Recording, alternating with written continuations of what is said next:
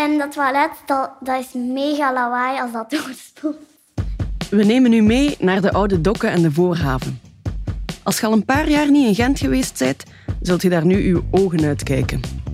Op die lange strook langs de kaaien, van de Dampoort tot aan Meulenstedenbrug, verrijzen nieuwe appartementen, nieuwe bruggen, nieuwe lofts, nieuwe parken. Er is al veel veranderd en het is nog volop bezig. Ja, Gent is weer een beetje groter aan het worden. Maar hoe kijken Danciaans naar de stadsvernieuwing? Hoe is het om daar te wonen of te werken en wat broebelt er nog allemaal voor de toekomst? Daar gaan we naar op zoek in deze podcast. In het half uur dat nu volgt gaan we het hebben over mest. Over de uitwerpselen van pelikanen in Peru, over de pispot van Gentenaars in de middeleeuwen, over kippenkak aan de nieuwe dokken en over de toiletten van de nieuwe appartementen. Ontdek samen met ons hoe dat allemaal samenkomt in één verhaal vol bizarre kronkels. Zet u maar eens goed neer voor aflevering 3. Oost-West, thuis-mest.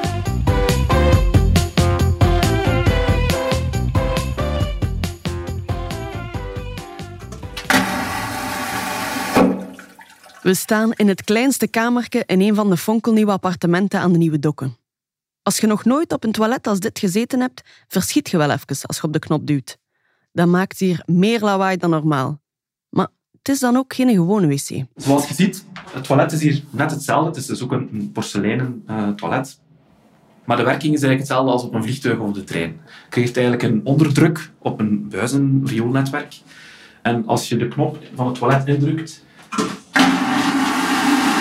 zuigt eigenlijk een heel grote hoeveelheid lucht aan die de menselijke afvalresten, het papier, gewoon meezuigt in de riool.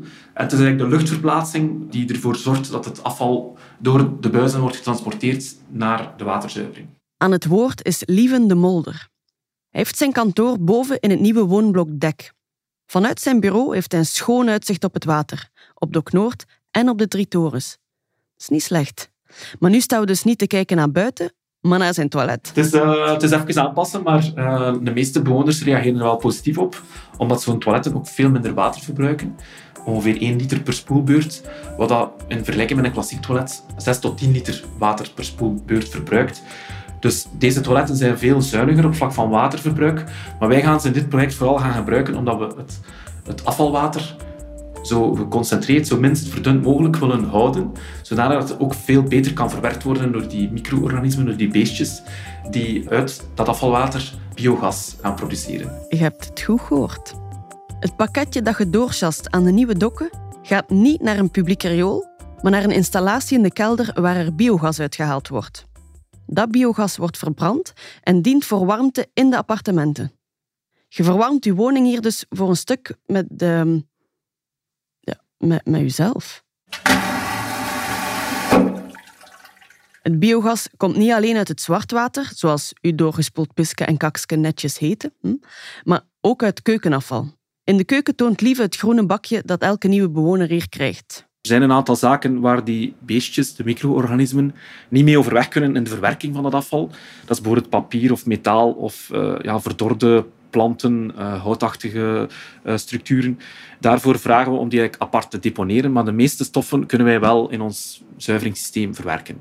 Dus mensen zamelen dat in via zo'n groen bakje, ze gaan daarmee naar de kelder en daar staat dan een grote keukenafvalvermaler die dat afval vermaalt en uiteindelijk ook in het vacuümsysteem brengt, waarna het wordt verpompt naar de waterzuivering. Het bedrijf waar Lieve voor werkt heet Ducoop. Ducoop beheert een circulair systeem van energie en afval. Iedereen die een appartement koopt of huurt aan de nieuwe dokken, wordt automatisch een schakelke in het netwerk. De bewoners halen gedeelde energie uit elkaars keukenafval en zwart water. Daarnaast is er ook het zogenaamde grijs water van alle douches, wasmachines en de spoelbakken. Die soorten afvalwater die worden apart ingezameld via een klassieke gravitaire afvoer. Dat is gelijk het buizensysteem in elke woning. Die worden ook apart ingezameld in de kelder, in de waterzuiveringsruimte. En die worden daarna ook verwerkt via een aparte methode. Het interessante aan het grijswater is dat die meestal ook veel warm water bevatten. Als we ons gaan douchen, dan is dat meestal met water op 40 graden. Hetzelfde voor de vaatwasmachine, voor de wasmachine. En het is juist in die warmte dat we geïnteresseerd zijn, want we willen die ook recupereren in ons warmtenetwerk. Op dat warmtenetwerk zijn alle blokken van de nieuwe dokken aangesloten. Ook de school Melopé zit erbij. En zelfs de zeepfabriek van Christijns. De productie van die fabriek geeft namelijk ook warmte af, die anders toch maar verloren zou gaan. Je moet het je eigenlijk voorstellen alsof er continu een soort van waterstroom circuleert tussen deze site en de site van Christijns. Het is eigenlijk niet meer dan een, een rolband. Dus je zet water af, gebruikt water eigenlijk als, als transportmiddel om die warmte te gaan transporteren tussen de twee sites. Gentenaars noemen Christijns een zeepfabriek, maar je gaat er toch je handjes niet mee wassen. Het enige dat je misschien kent van in de supermarkt of van bij je bomma is het bleekmiddel Blan, dat meegaat sinds de jaren 40. Voor de rest produceren ze bijvoorbeeld ontsmettingsproducten voor de voedselindustrie en ze werken aan nieuwe wastechnieken om grote wasserijen zuiniger te maken. Het gaat over een kilometer aan stalen buizen die je in de grond stopt. Die zitten ook een meter diep. Dat zijn ook geïsoleerde buizen. Die moeten op een speciale manier worden gelast en uh, ja, verpakt, zodat die ook geen lekken vertonen. En dat kost ongeveer 1 miljoen euro per kilometer aanleg van de leidingen. Dus het gaat over een aanzienlijke investering. Maar het zorgt er wel voor dat je op een heel lange termijn die uitwisseling van warmte kan gaan, uh, gaan voorzien. Bij Christijns in Gent werkt 150 man. En ze hebben nog 12 andere fabrieken in de rest van de wereld. Door de bekende Blauwe Brug over de Afrikalaan loopt een rolband van 70 meter, waarover per jaar 85.000 ton detergenten naar het depot schuift, aan de andere kant van de baan. Vanuit het depot vertrekken 50 camions per dag naar heel Europa. Het bedrijf zit er al sinds 1946 en met de woonwijk zitten ze nu in een speciale symbiose. Ze wisselen onderling warmte uit. Maar ook het water uit de appartementen gaat naar Christijns, van zodra het door alle filters gegaan is. De fabriek gebruikt het gezuiverde water dan in haar productieprocessen. Kortom, Christijns maakt uw douche warm en met uw douchewater maakt Christijns nieuwe zeep. Zoiets. Ja, warmtewisselaars, vacuumpomp, micro-organismen. Het is allemaal niet simpel natuurlijk. We vragen even aan Max en Luca, twee nieuwe bewoners, om het nog één keer samen te vatten. En dat toilet, dat, dat is mega lawaai als dat doorstond. Um, het wordt ge, gemaald. En daarom dat we de wereld niet verzuilen. Je kaka wordt dan weer opgewassen en dan, ja, dan halen ze daar de wa warmte eruit. En gebruiken ze dat dan ja, voor de appartementen warmte te geven. En, zoals, zoals onze vloerverwarming. Mm Ah, en een groen keukenbakje zit vol. Dus ze gaan ons ook eens tonen hoe dat dan werkt met die afvalvermaler beneden. Oeh. Oh, dit is echt wel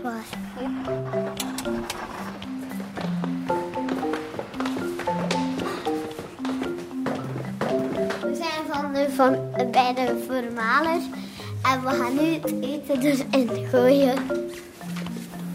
Oh, serieus. Ja, wat denk je?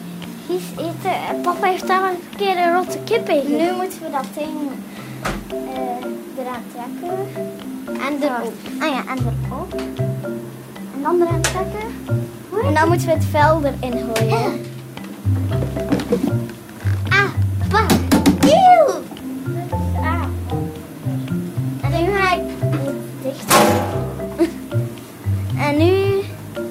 Knopje duwen.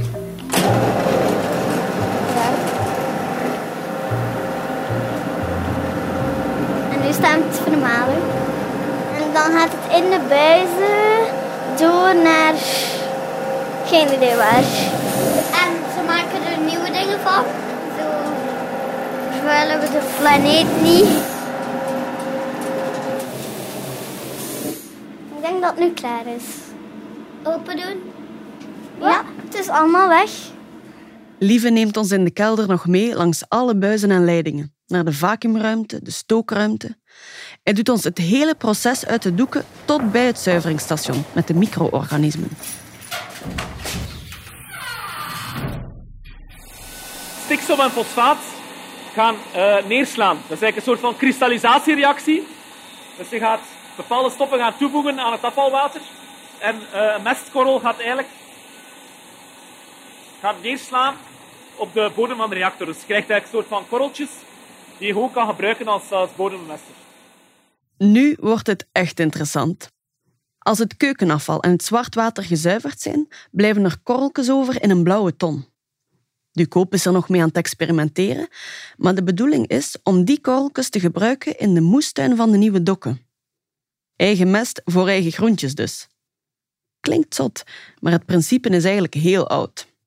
We zoeken nog even de stilte op en Lieve legt uit hoe dat zit. Menselijk afvalwater werd gewoon ingezameld in, in, in een pot. Dat is nog niet zo lang geleden. Vroeger had iedereen nog zo'n kamerpot in, uh, in zijn kamer staan. En dat werd dan geledigd en ingezameld. Dat moet niet zo'n proper werk geweest zijn. En dan via schepen getransporteerd op het water tot bij de landbouwers die het dan gebruikten als, uh, als bemestingsstof. Houd die gedachte vast. Want nu stappen we verder langs de kade en dieper in de geschiedenis. We nemen u mee voorbij Christijns en komen bij Triferto. Ook een joekel van een bedrijf, meer dan twee hectare groot. Met bulldozers, klarks en trucks die op en afrijden met tonnen en tonnen kunstmest. Misschien heb je nog nooit van Triferto gehoord, maar de firma, die vroeger Moreels heette, zit hier al meer dan 150 jaar. Dubbel zo lang als Christijns dus. We hebben er afgesproken met Robin de Boom. Hij werkt voor Etui, de expertisecel voor industrieel erfgoed. Daar heeft hij zich verdiept in de geschiedenis van mest. Hoe is hij daar nu in gerold? uh, dat is uh, een beetje toevallig begonnen. We waren uh, aan het kijken welk industrieel erfgoed hebben we eigenlijk volledig uit het oog verloren. En we stelden vast dat alles wat dan met chemische industrie te maken heeft, iets wat België dag van vandaag toch wel ongekend staat, of je er nu voor of tegen bent, de chemische industrie zit hier en is hier sterk ontwikkeld. Dan zijn we beginnen zoeken van waar waren we eigenlijk al vroeg goed in. En dan bleek dat België goed was in het maken van explosieven en buskruid en kunstmeststoffen. Over buskruid gaan we het niet hebben, maar die kunstmest, daar zijn we nu wel benieuwd naar. We mogen binnen gaan zitten in de vergaderzaal van Triferto en daar begint Robin zijn verhaal in de eerste helft van de 19e eeuw. Toen zaten we in Vlaanderen in de shit. Of liever, we hadden te weinig shit. Na de industriële revolutie was onze bevolking geëxplodeerd en er was te weinig voedsel om al die monden te voeden. België is een vrij klein land, dus je kon niet zomaar honderden duizenden hectare zakland bijkrijgen om die bevolking uh, te gaan voeden. Um, dus ja, dan gaan we op zoek naar andere manieren om, om meer opbrengst op diezelfde oppervlakte uh, te gaan creëren. En die enige manier om meer voedsel op dezelfde oppervlakte te, ja, te kweken is zorgen dat die aarde bemest is. Uh, boeren hadden een veestapel, maar die veestapel was vrij klein in vergelijking met de dag van vandaag. Vooral omdat iedere koe dat je hebt die mest maakt om op je veld te staan, moet je ook voeren gedurende de winter. Dus daar heb je ook eten voor nodig. En als je je veestapel groter maakt, wil dat alleen maar zeggen dat je ook meer eten moet kweken om die te gaan voeren. En daar zat je zo'n beetje vast in een vicieuze cirkel van we kunnen niet meer vee doen. Wat dat men ook al deed, omdat er niet genoeg mest op het platteland met de veestapel kon worden gemaakt, was mest gaan verzamelen uit de steden. Dat waren boten vol met stront beerotters.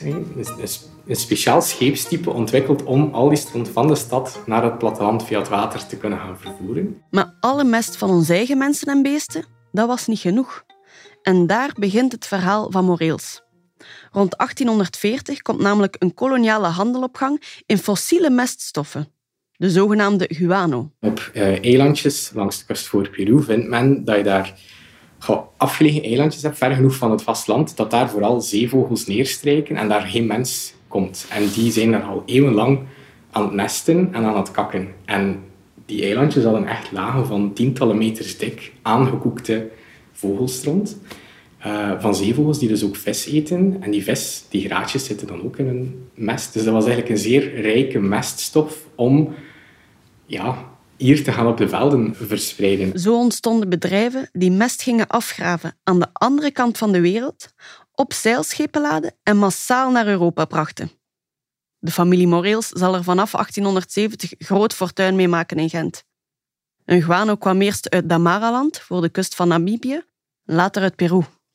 Grappig detail trouwens, Behalve mest van pinguïns, aalscholvers en pelikanen zat er ook mest bij van de Jan van Gent. Dat is hallucinant om voor te stellen. Dat is zo één eilandje, dat is ongeveer 6 hectare groot. Dat is niet al te groot. Daar lag 7 meter guano op. En dat hebben ze afgegraven in nog geen twee jaar tijd. Dat is 300.000 ton aan guano. Op, ja, dat men met man en macht op het... vaak slaven ook wel die daarvoor werden gebruikt. Maar die werden, ja, werden opgegraven verscheept en dat kwam naar hier. dat stinkt verschrikkelijk, dat ruikt enorm. Slaven moesten in de guurste omstandigheden, meters en meters diep, de guano in grote manden scheppen, die ze dan op hun rug naar de boten moesten dragen. Dat stonk verschrikkelijk en er was nauwelijks drinkwater. Daarna voeren de zeilboten naar Gent, waar de arbeiders van Moreels mochten uitladen, ook met een dichtgeknepen neus en voor een karig loon. Was dat dan echt noodzakelijk om die vogelstront uit andere continenten naar hier te voeren in zulke brutale werkomstandigheden? Ja, dat zorgt ervoor dat je veel meer patatjes hebt. En veel meer bieten en veel meer tabakbladeren die gezonder zijn en groter zijn en groener zijn. En dus meer winst als je verkoopt. Of van hetzelfde perceeltje ga je meer opbrengst hebben dan je kunt verkopen. Dat begon traag, want het heeft lang geduurd tegen dat je boeren daarvan overtuigd. Landbouwers waren ook bijgelovig en die, die hebben hun tradities en die kennen hun stil. Dus tegen dat je die overtuigt van het gebruik van meststoffen, dat, dat neemt ook zijn tijd. Om dat te doen gingen er ambtenaren overal te landen langs bij de boeren, om hen te leren hoe ze op fossiele vogelmest moesten overschakelen. Vandaag zou het geen waar meer zijn, maar toen was het een kwestie van overleven. Ook op de wereldtentoonstelling van Gent in 1913 mocht Moreels in een volledig nagebouwde boerderij tonen wat de grote voordelen waren van guano. Daarvan zitten nog prachtige foto's in het stadsarchief. Guano, dat was de toekomst. Dat was comfort voor de moderne boer. Moreels was zo succesvol dat ze ook ver buiten België konden verspreiden. Hobbyisten met metaaldetectoren vinden vandaag in akkers nog altijd de 19e-eeuwse loodjes waarmee de zakken werden afgesloten tot in Engeland, Zweden en Litouwen. Hier binnen, in de vergaderzaal, wijst Robin naar de muur, waar nog een souvenir hangt uit de gouden jaren van Moreels. We kijken eigenlijk naar een schilderij van een grote driemaster. Dus denk aan de Marcator die, die in Oostende ligt. Zo'n soort schip. Uh, drie grote masten, dat is een bark, noemt dat scheepstype. En dat, werd eigenlijk, dat was het soort schepen die gebruikt werden om scheepslading van guano naar hier te brengen. Uh, en dat schip is in een storm terechtgekomen in 1925, op 25 november. De driemaster is op een zandbankenstrand voor de kust van De Haan.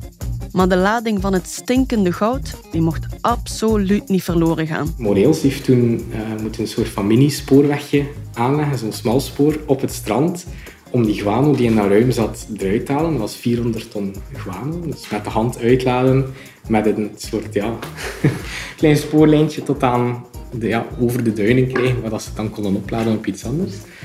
Dat moet een, een heel iconisch moment zijn geweest om, om, ja, om mee te hebben gemaakt. En vandaar dat ze het wel echt hebben verewigd op, uh, op zo'n schilderij, omdat ze daar toch in betrokken waren. Dat dat wel een heel avontuur gaat geweest zijn om zoiets te doen. Maar op den duur was de guano op. En het duurt honderden jaren voor de Jan van Gente dat weer bijeenkakken. Moreels is dan begonnen met de productie en distributie van kunstmest. En dat doen ze tot op vandaag, sinds 2001 onder de nieuwe naam Triferto. We gaan naar buiten en staan met Robin nog wat te praten over de toekomst. Binnenkort zal Triferto weer vertrekken om plaats te ruimen voor nieuwe appartementen en nieuw groen. Dat zal hier dan wel vruchtbare grond zijn, zeker? Als hier een moestuintje gaan beginnen? Je ziet op de daken dat er heel veel mos groeit, dus uh, van het beetje stof dat erop ligt. het is hier een vruchtbare zone met die meststoffen inderdaad. Dat, uh, dat is zeker. Maar maak u geen illusies. De industriezone van de oude havendokken, dat is in het algemeen geen proper lapje grond. Zeker in een stad als Gent. Allee, Gent was een van de eerste industriesteden in, in Vlaanderen, ook een van de grootste industriesteden vroeger in Vlaanderen. Dus ja, hier zit veel of heeft veel oude industrie al gezeten. Heel vroeger had men het ook veel minder nauw met chemicaliën lozen in de bodem dan, dan nu. Dus de kans dat je hier op vervuilde grond zit, is natuurlijk een stuk groter dan, dan ergens op het platteland. Dat katapulteert ons terug naar ons vertrekpunt.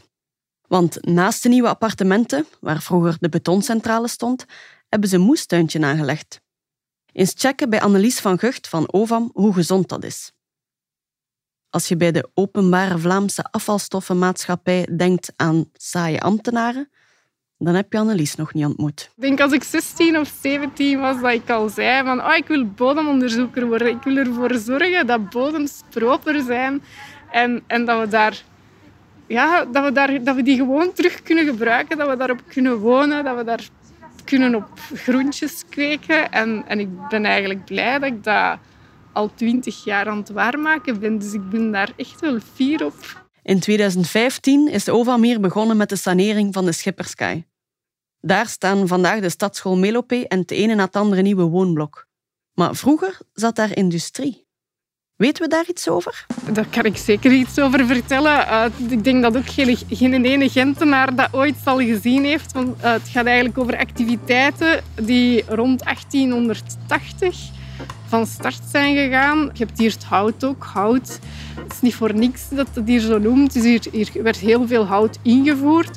En dat hout werd dan hier ter hoogte van uh, de kaaien eigenlijk geïmpregneerd met creosoot. Dat is eigenlijk een product om uh, ervoor te zorgen dat er geen houtrot en geen schimmels en zo in het hout terechtkwamen.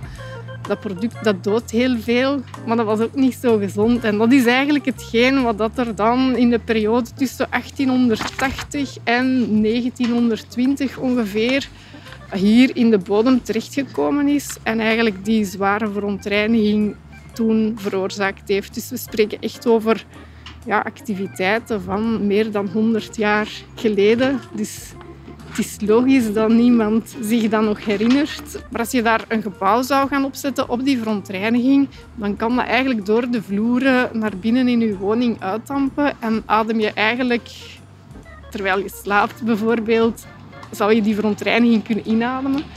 En ja, dat is uiteraard niet de bedoeling. Dus ik denk dat je heel erg hoofdpijn zou krijgen in eerste instantie. En wat dat er dan nog gebeurt, ja, dat weet ik niet. Maar je zou wakker worden van de hoofdpijn en dan zeggen, er is iets aan de hand, ik ga naar buiten. Een busje creosoot zult je vandaag niet meer vinden in de gamma, want het product is al jaren verboden. Maar hier zat het er vol van. De graafmachines zijn tot zes meter diep moeten gaan en de mensen die de stalen namen moesten van die die witte hermetische astronautenpakken dragen. Smerig spul dus. De eerste bewoners waren hier die woonbootbewoners. We hebben die ook bij de sanering altijd wel moeten betrekken, informeren, want ze zagen dat hier allemaal gebeuren. Ze hebben er ook af en toe last van gehad, hè, want tijdens het graven, het, het stonk ook echt wel af en toe. En dat is dan wel leuk om die boten hier nu te zien liggen. Ze zijn allemaal gebleven, er is er geen ene gaan lopen. Vandaag zijn er nog veel meer bewoners. Beetje bij beetje zijn al de sporen van het industriële verleden hier aan het verdwijnen. Ah, behalve Christijns natuurlijk. Die zeepfabriek staat midden in de woonwijk en die gaat niet weg. Vindt Annelies dat niet raar? De fabriek stond er eerst en daarna is de woonwijk er gekomen. Maar mijn persoonlijke mening is dat je dat niet altijd zo moet opdelen in hokjes. Dat je eigenlijk moet nagaan, ja, die fabriek die daar staat, is dat een risico voor gezondheid van mensen om daar te gaan wonen? Indien nee, vind ik dat eigenlijk alleen vanuit dan puur van wat kan er van verontreiniging of ongezonde dingen ontstaan, vind ik dat geen probleem. Wat ik zo tof vind hier aan het verhaal is dat er dan warmte wordt uitgewisseld van een fabriek die dan in een uh, ja, duurzaam verwarmingssysteem terechtkomt. Dus ja, als milieumens, zijn dat zo wel de zaken waarvan dat ik blij word. Dat je zo die twee kunt verzoenen met elkaar en dat dat geen twee aparte werelden zijn. Op het lichtjes verwilderde terrein tussen Christijns en de nieuwe appartementen zien we dat heel schoon geïllustreerd. Daar staan bakken met groenten en zelfs een kippenhok, waar we Johan tegenkomen. Eén keer per dag uh, krijgen ze eten, dan zijn ze heel enthousiast. En dan zijn ze ze, komen zelfs, uh, ze beginnen zelfs uit ons handen te eten. Hè? Dus uh, ze beginnen al familiair te worden. Uh, het zijn niet mijn kiekens. Dus ehm, in feite hebben we een clubje, de dokkerij noemen we. Een kern van een aantal mensen die zich daarop inzetten. De bedoeling is eigenlijk om een gemeenschapstuin te gaan creëren. En we hebben een aantal sessies gehad waar dat we brainstormen van wat willen we uh, wat willen we ermee doen? Welke, welk, willen we groenten? Willen we fruit uh, en dergelijke meer? En een van die ideeën was van we willen kippen. Johan is degene die zich het meest aantrekt van de kippen. Hij komt eten geven en hij raapt de eitjes. Ik leer iets over kikkens. Ik kende daar niks van, uh, van kikkens. Uh, mogen kiekens zijn, hè, want het zijn West-Vlaamse. Dus, en dat is, dat is goed aan het concept van de dokkerij. Iedereen helpt elkaar, heeft wat tips, zoekt wat informatie rond. En zo begin je wat dingen te leren. Dus je zit zo echt met een community waar dat iedereen wel iets weet en je leert van elkaar. Waar ik van droom is eigenlijk een wijk die heel actief is. Dus dat niet zo is van We gaan allemaal gaan werken en s'avonds kruipen we in ons appartement of in ons huisje en dat zit. Het concept moet eigenlijk echt zijn van uh, het wordt echt een community. Hè? En ik denk dat onze moestuin daar kan bijdragen. Maar ook... Het gebeurt niet vaak. Een nieuwe woonwijk die uit de grond schiet, zo dicht bij het centrum, met een duizendtal bewoners. We leggen aan Johan uit dat onze podcast over mest gaat. En hij ziet een interessante link. We noemen het mest of een katalysator. Iets dat eigenlijk ervoor zorgt dat de buurt begint te leven. Mensen komen van langs alle kanten, vanuit Gentse, van buiten Gent, komen allemaal hier. Voor iedereen is het nieuw. Dus uh, ik denk dergelijke initiatieven helpen eigenlijk om die bemesting van de buurt eigenlijk uh, ja, ervoor te zorgen en, en te kijken dat we iets kunnen ja, laten groeien dat de moeite waard is om hier te wonen. Hè. De moestuin en de kippen zijn nu in handen van de bewoners, maar dat kwam er niet vanzelf. Het project is eigenlijk in gang gestoken door Eefje Kottenier. Zij werkt voor de stuiverij. Je zou kunnen zeggen dat het haar job is om aan sociale bemesting te doen.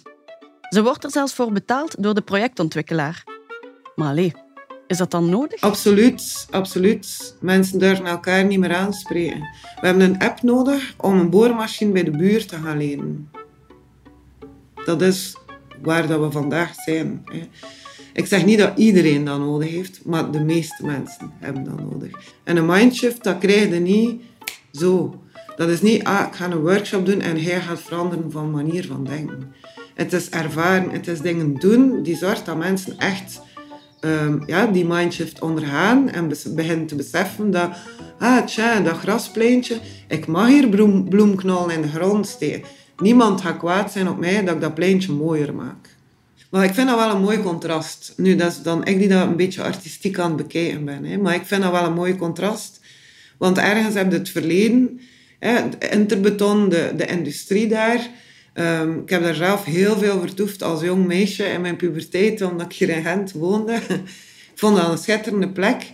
En nu is dat eigenlijk af, dat is verdwenen. Dat is, dat is, dat is een industrieel tijdperk die eigenlijk aan het verdwijnen is en die plaats aan het maken is voor, voor, voor samenleving, voor mensen die, die, die daar moeten wonen en elkaar vinden en een buurt maken. Hè? Want de buurt wordt niet gemaakt door de gebouwen. De mest van de kippen die maakt de grond vruchtbaar.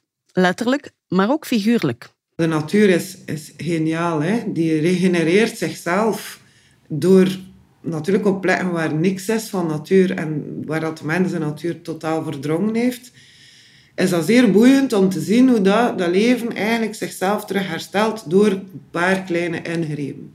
En die kippen, dat heeft wel een, serieuze impact. Maar ze doen meer goed. Eigenlijk zien we dat het eh, weefsel tussen de mensen die elkaar eigenlijk op vandaag niet kennen, een stukje afspraken maken, bezig zijn met die tuin, dat wordt door die kippen gestimuleerd kippen en de planten die water nodig hebben als het droog is. En nu? Ziet ze het een beetje lukken? Gaan al die nieuwe bewoners nu dikke vriendjes worden doordat ze samen eten geven aan de kippen en water aan de groentjes? Misschien wel als een soort vestlijntje dat je smijt. Maar het is aan hen om te bijten of niet. En we zijn begonnen super ambitieus. Mega, we gaan moestuinieren, we gaan produceren, we gaan feesten bouwen. We gaan... Dat was fenomenaal, waar mensen eigenlijk van dromen. Maar dan heb je wel nog de realiteit en het zijn ook allemaal drukke mensen. Natuurlijk. En omdat iedereen zulke volle agenda's heeft, kwam tijdens een brainstorm van de dokkerij iemand af met een voedselbos. Een voedselbos, dat is eigenlijk een uh, nabootsing van een gewoon bos. Maar dan alles eetbaar en niet enkel voor mensen, hè, dus ook voor de dieren. Eens dat dat matuur is, en dat duurt drie, vier jaar, krijg je eigenlijk een ecosysteem die bijna geen water meer nodig heeft, die zichzelf onderhoudt. Maar alles is wel eetbaar. Het vergt wel de eerste jaren heel veel plantwerk. Dus je moet blijven bijplanten en een stukje de natuur zijn gang laten gaan. Maar hier en daar bijsturen dat, dat er geen dominantie ontstaat van één plant. Het is eigenlijk nog, nog vergelijkbaar met mensen ook. Een van de bewoners die mee aan die kar trekt is Saskia, die een bewegingspraktijk heeft in het Hoge Rode Gebouw, de Vaar. Ze is hier ingetrokken in september 2020. Toen woonden er aan de Schipperskaai enkel mensen in de boten. Saskia was een van de pioniers die erbij kwam aan de wal. Om af te ronden vragen we nog eens haar gedacht over de nieuwe dokken vandaag. Was er een van de eerste dat was daar een werf en dat was hier gewoon doods. Dus het is, het is gewoon al veel aangenamer. Nu je ziet echt constant mensen verlopen van de brug over, de brug weer een andere kant over en dan auto's die toekomen. En ja, je begint te merken dat het echt leeft. Maar ik heb nu al heel sterk het gevoel dat mensen hier oprecht heel graag wonen. En dat het feit dat dat park nu aangelegd is, de dokkerij, dat merk ik, ze hebben zoiets van, zit toch maar... Maar ik heb zoiets, ja, dat is, is een experiment, dat moet je eigenlijk nog niet zien als, als hoe dat effectief gaat zijn. Ehm, er is wel duidelijk enorme nood aan horeca, dus ik ben blij dat had ook nu gaat komen. Maar ik zie dit echt als een plek die, die gewoon alleen maar nog meer gaat groeien, maar dat vooral heel veel levendigheid gaat zijn. Daarbij gaat ook wel komen dat inderdaad, zoals we nu al merken, bodebewoners zeggen dat ook, dat je veel jongeren aantrekt in het weekend die hier met graffiti en al die toestanden afkomen. Um, een tram is eergisteren gezet en is staal met graffiti, dus dat heb je dan ook. Maar dat, dat zijn gewoon dingen die daarbij horen. Maar overal heb ik zoiets van, ik voel echt dat hier leeft. Ik merk dat ook in de WhatsApp-groep. Mensen zijn veel eerlijker ondertussen dan naar elkaar en, en heel behulpzaam ook. Dus dat echt zo community geven hebben. En de een gaat er echt actief vrij aan willen deelnemen, de andere niet, maar dat is ook oké. En voilà. We hebben ons kakske in de nieuwe dokken doorgesast naar de middeleeuwen. We zijn met de zeilboot doorgevaren naar de Guano in Peru om aan te meren bij het kippenhok, de nieuwe bewoners en van alles dat begint te groeien. Het verhaal is rond met kakskes, mest en stront.